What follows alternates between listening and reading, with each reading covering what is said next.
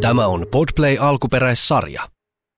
Mikään kulttuuriilmiö ei synny tyhjössä, eikä myöskään The beatles yhtyä musiikki. Tämänkertaisen podcastin aiheena on bändin musiikilliset vaikutteet. Minä olen Mika Lintu. Ja minä olen Mikko Kangasjärvi. Ja tämä on Beatlecast.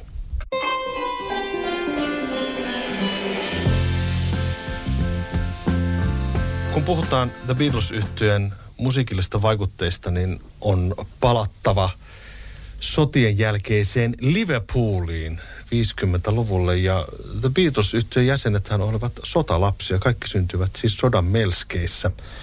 Silloin sotien aikaan niin Liverpooliahan pommitettiin aika ankarasti. Ja olen lukenut jostakin, että Britanniassa, Britannian kaupungeista siellä kuoli – lähes 4000 ihmistä sen pommituksien aikana. Ja se oli toiseksi eniten koko Britanniassa, niin kuin Lontoon jälkeen. Eli se oli massiivinen tuho, mikä siellä sodissa tapahtui. Mitä luulet, että Mikko, että minkä takia juuri Liverpoolia pommitettiin? No Liverpool oli aika tä- tärkeä kaupunki. Se oli satamakaupunki ja semmoinen portti, portti suureen maailmaan, Amerikkaan. Ja varmaan sitä kautta. Olen myöskin lukenut, että saksalaisten tarkoituksena oli tuhota koko Liverpoolin kaupunki sodassa, mutta ne pommikoneet sitten jouduttiin vetämään sitten itärintavalle jossain kohtaa, että sitä lopullista tuhoa ei sitten on meidän onneksi me tapahtunutkaan. Kyllä. Tuohon liittyy myös sellainen myytti, mikä tota, siinä Philip Normanin Shout-kirjassahan, sehän alkaa muistaakseni se semmoisella tarinalla, että pommikoneiden pyyhkiessä Liverpoolin taivaan yli, niin eh, silloin John Lennon sai, al- tai siis syntyi sinä yönä, mutta sitten Mark Lewison on myöhemmin todistanut, että sinä yönä ei, ei kyllä ollut ensimmäistäkään pommikonetta missään taivaalla. Joskus, joskus tarina on totuutta ihmeellisempi. Se oli ehkä sellainen dramaattinen kirjailijan keino tuoda John Lennon maailmaa. Sitä paitsi Ringo oli vanhin, mutta hän An, anteeksi, niin totta. Ei, ei tietenkään tässä nyt alussa ollut sit edes mukana, mutta tota, pidetään nyt vähän aikaa Lennonia vanhimpana. Joo, puhutaan tästä kolmikosta, koska he tavallaan toivat sen Beatlesin musiikin sellaiseksi, kun me sen tunnemme, että Ringo tulee mukaan vähän myöhemmin. Kyllä. Ja mainitaan toki Ringonkin vaikutteet tässä. Mutta tota, mitä musiikkia sitten ylipäätään Britanniassa 50-luvulla oli saatavilla? Missä sitä oli saatavilla? Minkälaista se oli? Mitä pikku George Harrisonin kodissa oikein kuunneltiin? No, otetaan ensiksi, ensiksi vaikka radio, niin eihän siihen aikaan radiossa esitetty mitään populaarimusiikkia juurikaan, että BBC saattoi soittaa silloin tällöin tunnin, tunnin jotain vi, viihteellisempää tavaraa, mutta kyllähän sitten kuunneltiin Radio Luxemburgia ja sieltä saattoi kuulla jotain uusimpia Amerikan ihmeitä. Sitten alkoi siihen aikaan olemaan tietenkin Liverpoolissa, kun se nuoriso, nuoriso alkoi olen sen ikästä, niin sitten joitakin paikkoja, missä saattoi kuulla, kuulla popmusiikkia, sen aikaista popmusiikkia. Skifle oli kova juttu vuonna 1957, tullaan siihen vähän myöhemmin enemmän. Sitten oli tietenkin levyt, mm. joita, joita Liverpooliin ajautui, kun se oli satamakaupunki, niin sinne Amerikasta tuotiin muiden, muiden tavaroiden lomassa myös äänilevyjä, joita sitten muutamassa musiikkikaupassa myytiin. Mm. Sitten semmoinen yksityiskohta, joka liittyy kaikkien, puhutaan nyt näistä kolmesta hahmosta, eli Harrison, Lennon ja McCartney, niin kaikkien heidän perhetaustastaan löytyy irlantilaista verta. Hän olivat puoliksi irlantilaisia. Erityisesti Harrisonin perhe oli melkeinpä täysin irlantilaista porukkaa. Ja heillä oli oma irlantilainen musiikkiperinne, joka, joka sitten soi heidän perheissään. Eli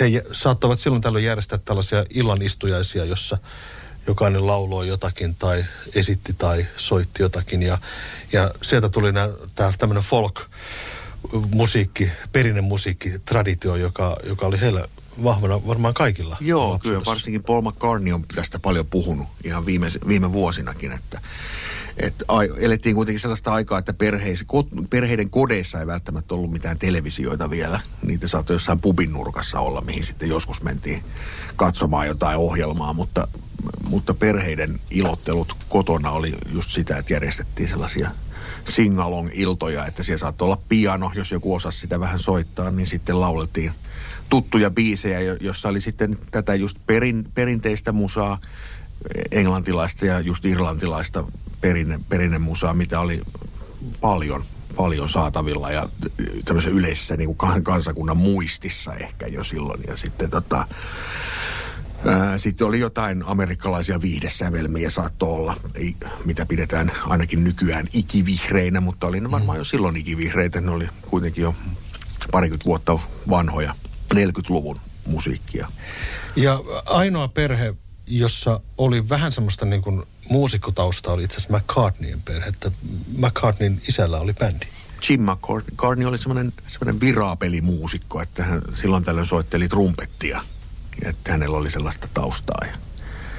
Ilmeisesti Paulillekin osti trumpetin syntymäpäivän lahjaksi. Osti, mutta Pauli ei sitten, ei liiemmin siitä varmaan innostunut siinä vaiheessa. Ja siis paljon sitä Paulin musikaalisuudesta, hänellä on sillä lihassa ja veressä se musiikki, niin juontaa varmasti juurensa just tästä, että hänet on kastettu siihen niin kuin pienestä pitäen. Just isänsä ansiosta varmasti suuriksi jos.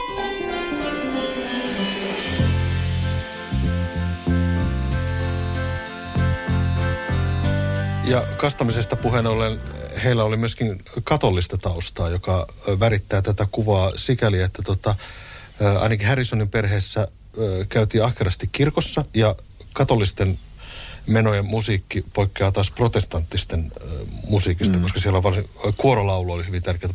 McCartneyhan oli poikakuorossa. Kyllä lapsena. oli. Kyllä oli. Kävin, kävin siinä kirkossa just muutama vuosi sitten Liverpoolissa, missä Pauli jonkun aikaa laulo kuorossa ja ne, se kirkko elää vieläkin siitä asiasta. se oli siellä, ne oli hyvin esillä. Ja oliko, oliko tämä sama kirkko, jonka takapihalla... Le- Ei, se on taas eri kirkko. Se on vähän, vähän kauempana siitä. Tämä Paulin laulukirkko on siinä ihan melkein Liverpoolin ytimessä. Nyt en muista näiden kirkkojen nimiä valitettavasti. Joo, katsotaan jos, jossain vaiheessa Wikipediasta. Mutta siis äh, kirkko liittyy myöskin sikäli, että Paul McCartney ja John Lennon tapasivat äh, kirkon järjestämässä tilaisuudessa tämmöisessä puutarhajuhlassa sitten, mutta siitäkin sitten vähän myöhemmin. Eli oli radio, levyt ja sitten tota, kuulin tämmöisestä mielenkiintoisesta asiasta, että Liverpoolissa järjestettiin silloin tällöin tämmöisiä niin kuin päivätansseja – Eli päivässä aikaa lounasaikaan järjestettiin siis tanssiloita, jossa soitettiin uusia levyjä. Eli ihmiset ottivat sen eväät mukaan ja menivät siis lounastauolla tanssimaan sinne. Kyllä, ja, ja tästähän sitten niin kuin tavallaan äh, evoluutioitui ehkä tämä, mitä sitten äh, Cavern Clubilla oli. Että se, nehän keikkaili siellä nimenomaan päiväsaikaa. Et se oli semmoinen mm. lunchtime-juttu, että siellä oli bändejä. Että ihmiset, jotka kävi töissä, niin ne saattoi ruokatunnilla pist, pistäytyä sinne ja kuunnella bändiä ja tanssahdella siinä vähän. Ja Joo. Mitenköhän toimisi nykyään Mutta tosiaankin äh, sitten yksi tämmöinen perinne, johon erityisesti McCartneyn musiikissa viitataan, on music hall perinne. Osaatko selittää, mitä se oikein tarkoittaa? No, se oli 20-luvulta peräisin oleva semmoinen music hall, sellaisia music hall paikkojahan on vieläkin Englannissa jonkun verran olemassa. Lontoossakin niitä on muutama, jotka on monet ihan siinä alkuperäisessä asussaan ja niissä voi käydä vierailulla. Eli ne oli vähän semmoisia, voisi varmaan verrata iltamiin. Mm. mitä Suomessa oli 5-60-luvulla. Eli, Eli niin, ha- haitaria soittaa, joku lukee runoja ja joo, joku ske- si- sketsi. Ja, ski, nimenomaan tämä ske- komediallisuus liittyy siihen myös. Joo. Ja tietynlainen musi- musisointi ja ehkä tanssia. Mm. Vaan loppuillasta oli niin kuin tanssit. Niin, jotenkin näin, että tota, sitähän McCartney on viljellyt sitten tehnyt monta tämmöistä loistavaa music hall pastissia myöhemmin, tai jo Beatlesin aikanakin, mutta ihan solo-urallaankin vielä. Koska Britannia nyt sattuu olemaan valtameren takana Amerikasta, niin kaikkihan tuli, tai ylipäätäänkin kaikki vaikutteet tuli silleen vähän niin kuin jälkijunassa. Varmaan Liverpoolissa niitä Amerikan vaikutteita tuli ehkä jopa paremmin esiin kuin esimerkiksi niin kuin Lontoossa, koska sitten sitä vuorovaikutusta niin kuin laivojen ja merimiesten ja ihmisten välillä oli enemmän, ö, muistaakseni, oliko näin, että Harrisonin sisko esimerkiksi asuu Amerikassa? Asu, Louis, Louis Harrison asui Amerikassa ja George oli käynyt jo ennen, ennen tätä sitten Beatlesin suosiota, niin oli kerran jo käynyt Amerikassa tapaamassa sisartaan siellä. Aivan, eli se vaikutteita tuli sieltäkin kautta. Ja, amerikkalainen musa oli e- erityisesti semmoinen, joka sitten iski nuoriin The Beatles yhteen jäseniin. Kyllä, ja se jotenkin se kulminoituu aika paljon siihen vuoteen 57, että silloin samanaikaisesti oli monta asiaa, jotka, jotka kolahti. Ja siinä samassa myös John ja Paul ekaa kertaa tapasivat. St. Peter's Church, mm. St. Peter's kirkon, kirkon tämmöisessä puutarhajuhlassa, joka järjestettiin 6. heinäkuuta 57. No silloin oli tietenkin tämä skifle-buumi oli kuumimmillaan varmaan just silloin. Oli Lo, Lonnie Donegan oli varmaan se kuuluisin nimi tästä skifle, skifle-artisteista. Sitten sitten samaan aikaan oli elokuva Girl Can't Help It, joka oli vuotta aikaisemmin Jenkeissä jo ilmestynyt, mutta se tuli Britanniaan silloin 57. Ja se, se oli sen ikäisille varmaan tosi kova juttu. Kun ajatellaan, että nämä oli silloin semmoisia 15-17-vuotiaita ja siinä iässä nyt imetään vaikutteita todella, todella isosti ja ne vaikuttavat järisyttävällä tavalla. Ja rockmusiikki nyt oli niin uutta silloin, että... Ja sitten myös se elokuva oli ensimmäinen, missä saattoi nähdä näitä artisteja. Siinä oli mm. cameo-rooleissa Little Richard, Gene Vincent, Eddie Cochran. Ja se oli vielä värifilmi. Se oli värifilmi, joo. Että eihän näitä, siihen aikaan jos oli äänilevyjä, niin eihän niissä ollut kansia. Mm. Et si, niissä oli vaan se etiketti ja sitten ne myytiin paperipussissa. Että semmoinen visuaalisuus puuttu musiikista ihan täysin.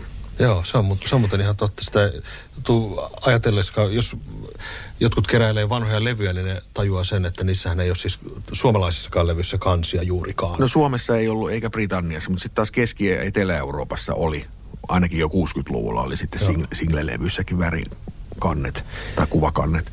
Ja, ja se formaatti, missä ihmiset niin kuin ylipäätään ostivat siis levyjä, oli nimenomaan single. LP-tähän ei juurikaan ostettu No LP oli ehkä enemmän semmoisen, no glasarimusaa myytiin LPllä ja mm. sitten kyllä jonkun verran oli, mutta ne oli siihen aikaan enemmän semmoisia kokoelmia. Et vielä 60-luvun alussakin se LPiden tekeminen oli, oli sit sitä, että jos bändi oli julkaissut tarpeeksi sinkkuja, niin sitten niistä kasattiin levyjä ja laitettiin muutaman biisi li, täytepiisiksi siihen lisää, että saatiin mm. semmoinen kokonainen levy. Että kyllä se fokus oli niissä single-julkaisuissa. Mm, mihin, mihin tavallaan ollaan nyt taas sit palattu Spotify-aikana. Niin hassua kyllä. Joo. Ympäri mennään yhteen että, tullaan. Että biisi, y, yksittäinen biisi on se, niin kuin, mihin keskitytään. Ja keskityttiin silloinkin. Ja tota, no mä palaan vielä tuohon 57 vuoteen, että just nämä kaikki tällaiset vaikutteet siinä samanaikaisesti ja sitten tämä, että kaksi tällaista kaverusta tapaa, joka löysi toisistaan No eh, ehkä nyt ei voi siinä kohtaa vielä puhua sielun kumppaneista, mutta niillä oli paljon yhteistä. Mm. E, eli just tämä, että kummakin oli tehnyt jo omia biisejä. Eivätkä nämä John ja Paul varmaan ollut tavannut ketään muita vielä, jotka olisi tehnyt omia biisejä. Että sekin saattoi olla hieno juttu, että oh, säkin on tehnyt omia biisejä. Wow. Ja sitten siihen nämä kaikki tosiaan nämä vaikutteet päälle, niin se on varmaan ollut tosi järisyttävä kokemus. Johnilla oli yhtyä The Quarrymen, joka oli siis Skifle-yhtiö ja Skiflehan on tämmöinen musiikkityyli, joka syntyi jo vuosisadan alussa Amerikassa, mutta se sitten rantautui, oikeastaan edes tiedä miten se rantautui nimenomaan Britanniaan, et, mutta varmaankin merimiesten ja, ja näiden mukana sitten se vaikute tuli. Ja siinä oli idea se, että soitettiin tällaisella itse tehdyillä soittimilla ja se oli niinku se soundi, mikä sitä tuli. Että, ja tavallaan semmoinen asenne siitä, että sun ei tarvitsisi osata kunnolla edes soittaa. Joo. Punk, punk-asenne tavallaan. Joo. Billy Bragg on kirjassa, kirjassaan puhunut tästä, että skifleä voi, voi pitää punkin esiasteena. Että siinä oli nu, nuorison kapina olemassa olevaa aikuisten kulttuuria vastaan, niin samahan toistui sitten 20 vuotta myöhemmin punkin, punkin tiimoilta, että niin kuin tehdään itse keinoilla millä hyvänsä Että sehän se punkin peri, niin kuin se ykkösperiaate Mm. oli. Eikä tarvi olla niin kauhean laadukasta, kunhan tehdään. Mm, juuri näin. Ja siitä oli kysymys pitkälti myös Kiflessä, joka siis alun perin on ollut Jenkeissä olemassa jo viime vuosisadan alkupuolella. Mm. Et siitä vähän kiistellään, että kehittyykö se New Orleansissa vai, vai missä se oikein kehittyi, mutta semmoinen oli 20-luvulla jonkun aikaa suosittua musaa, joka varmaan oltaisiin unohdettu jo, ellei se sitten Britanniassa olisi noussut siinä 50-luvulla tällaiseen just pitkälti tämän Lonnie Doneganin ansiosta.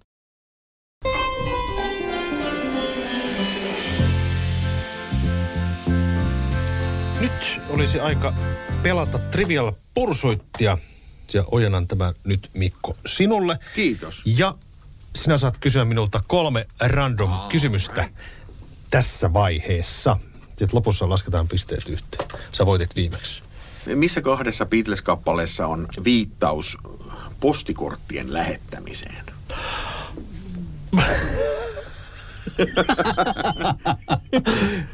Öö, she's leaving home? Vai oliko se kirje? ah, en tiedä. When I'm 64 Joo. ja sitten Two of Us. Two of us sending post. Aa, joo, joo, joo, joo. Voi kökkö, nolla. Nolla pistettä, voi hemmetti.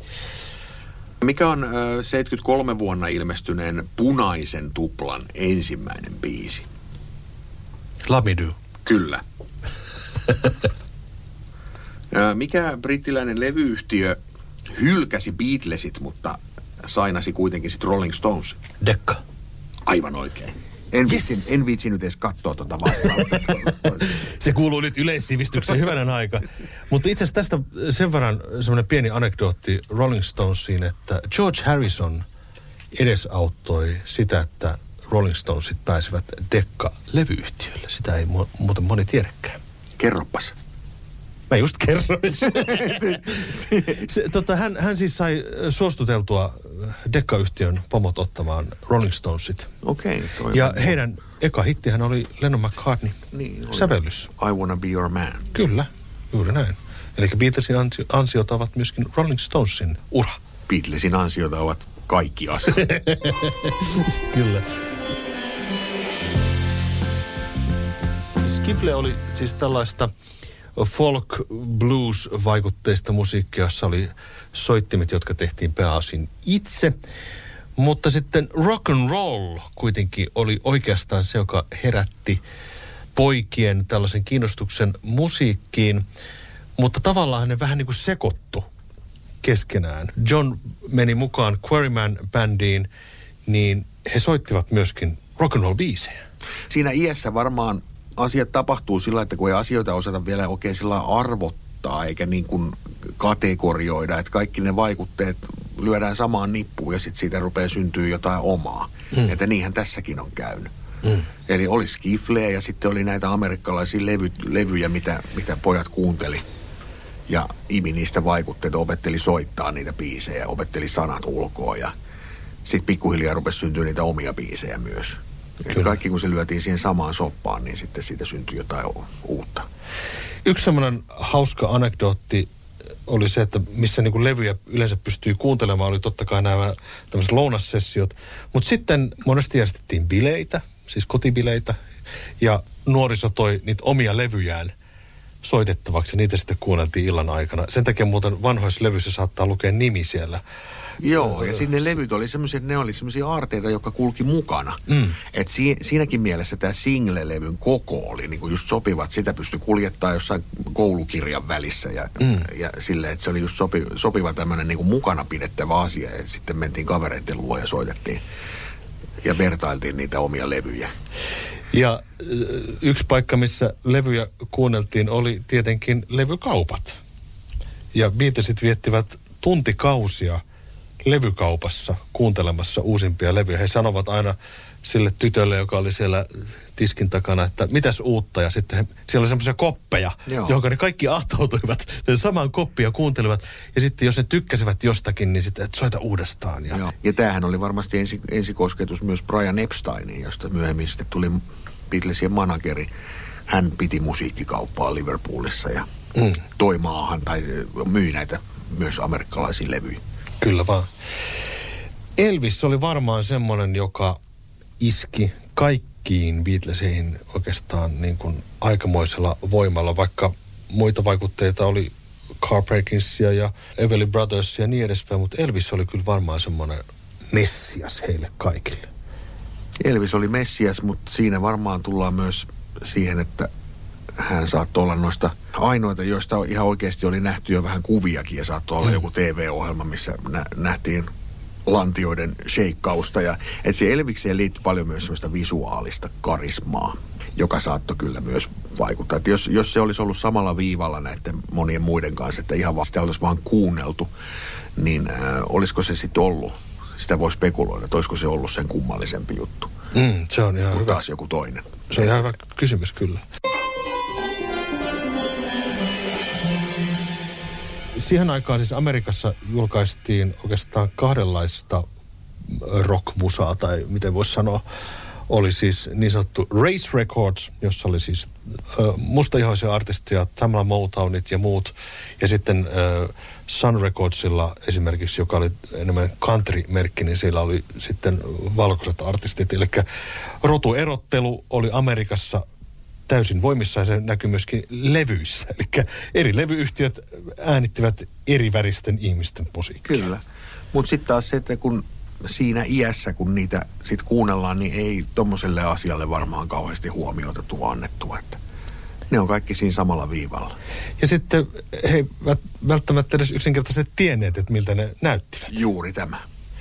Koska tota, semmoisen tarinan mukaan niin äh, John Lennonin luokkakaveri tai taisi olla koulukaveri, oli tota, käynyt luokkaretkellä Amsterdamissa ja oli tuonut sieltä Little Richardin levyn. Ja siihen mennessä Elvis oli Johnille semmoinen puolijumala jo ollut. Ja tota, koulukaveri soitti sitten Little Richardin levyn ja sitten yhtäkkiä John Lennonin mieli räjähti siinä ja sitten se koulukaveri sanoi, että tiesitkö, mutta tämä on, tämä on musta tämä artisti.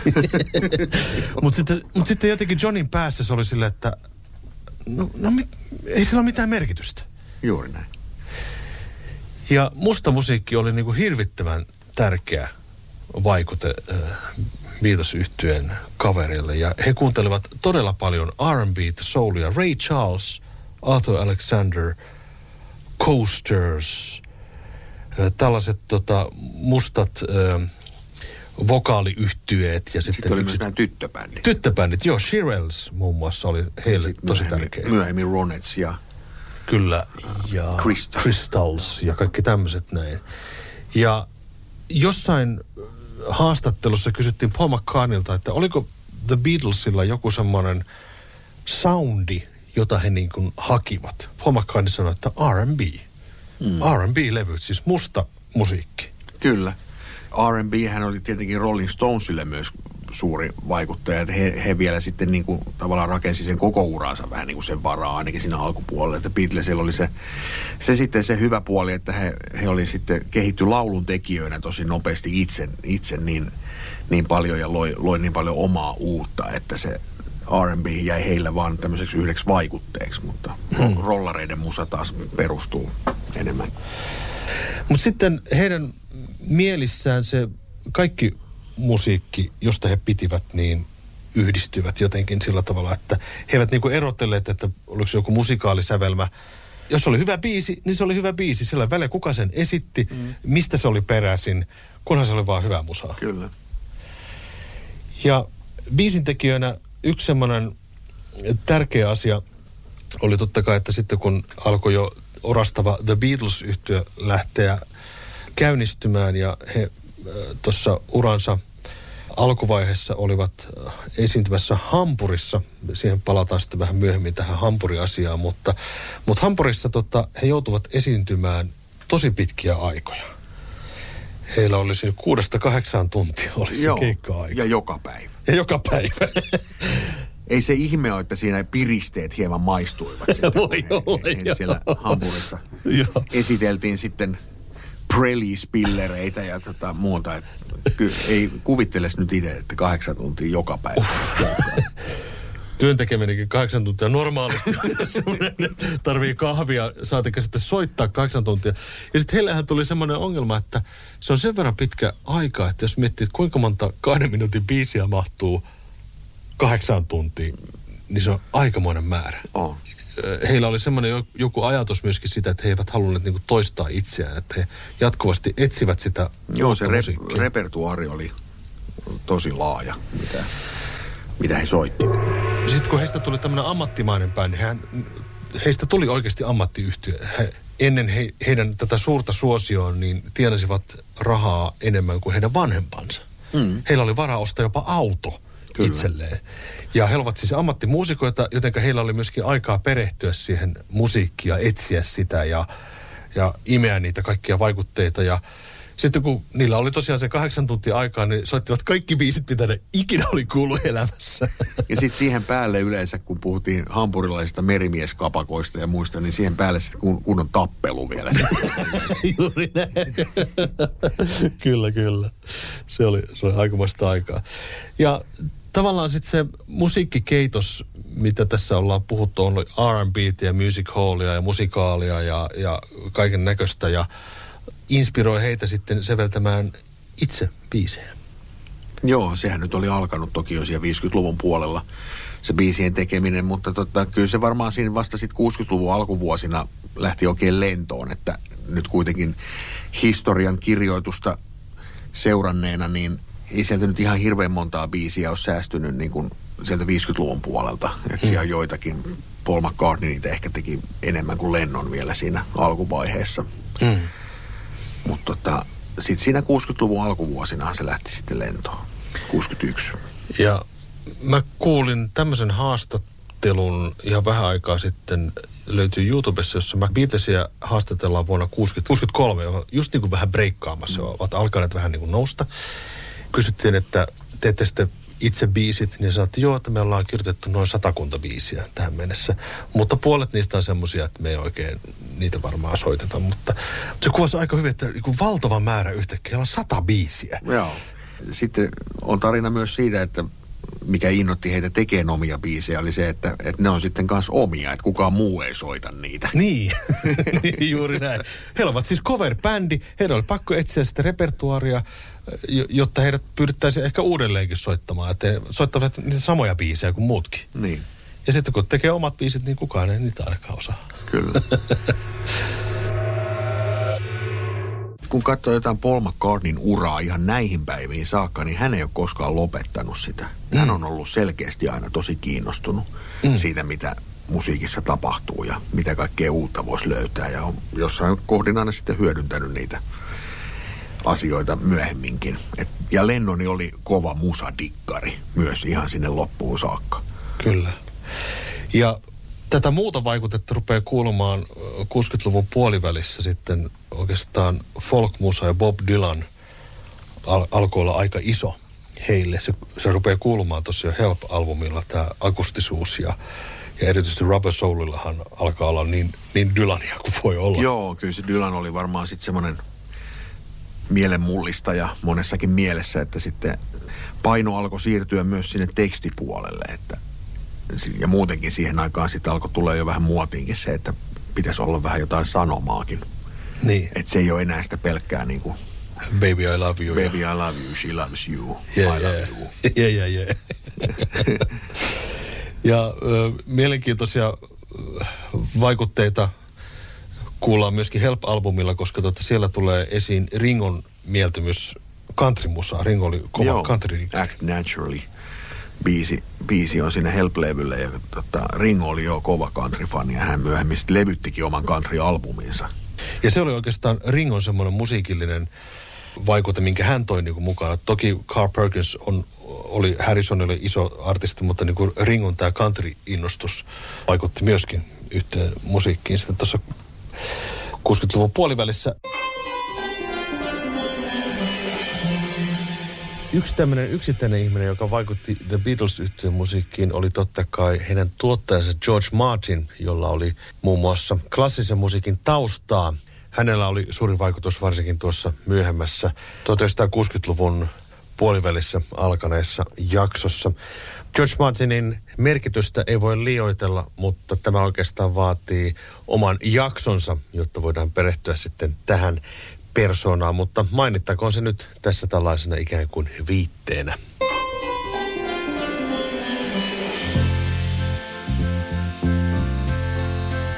Kun tuli tuosta Help-albumista mieleen, niin tämähän liittyy tähän elokuvaan, jossa on tämmöinen sivujuoni, tai oikeastaan pääjuoni, jossa tämmöinen intialainen omituinen lahko yrittää varastaa Ringon sormuksen.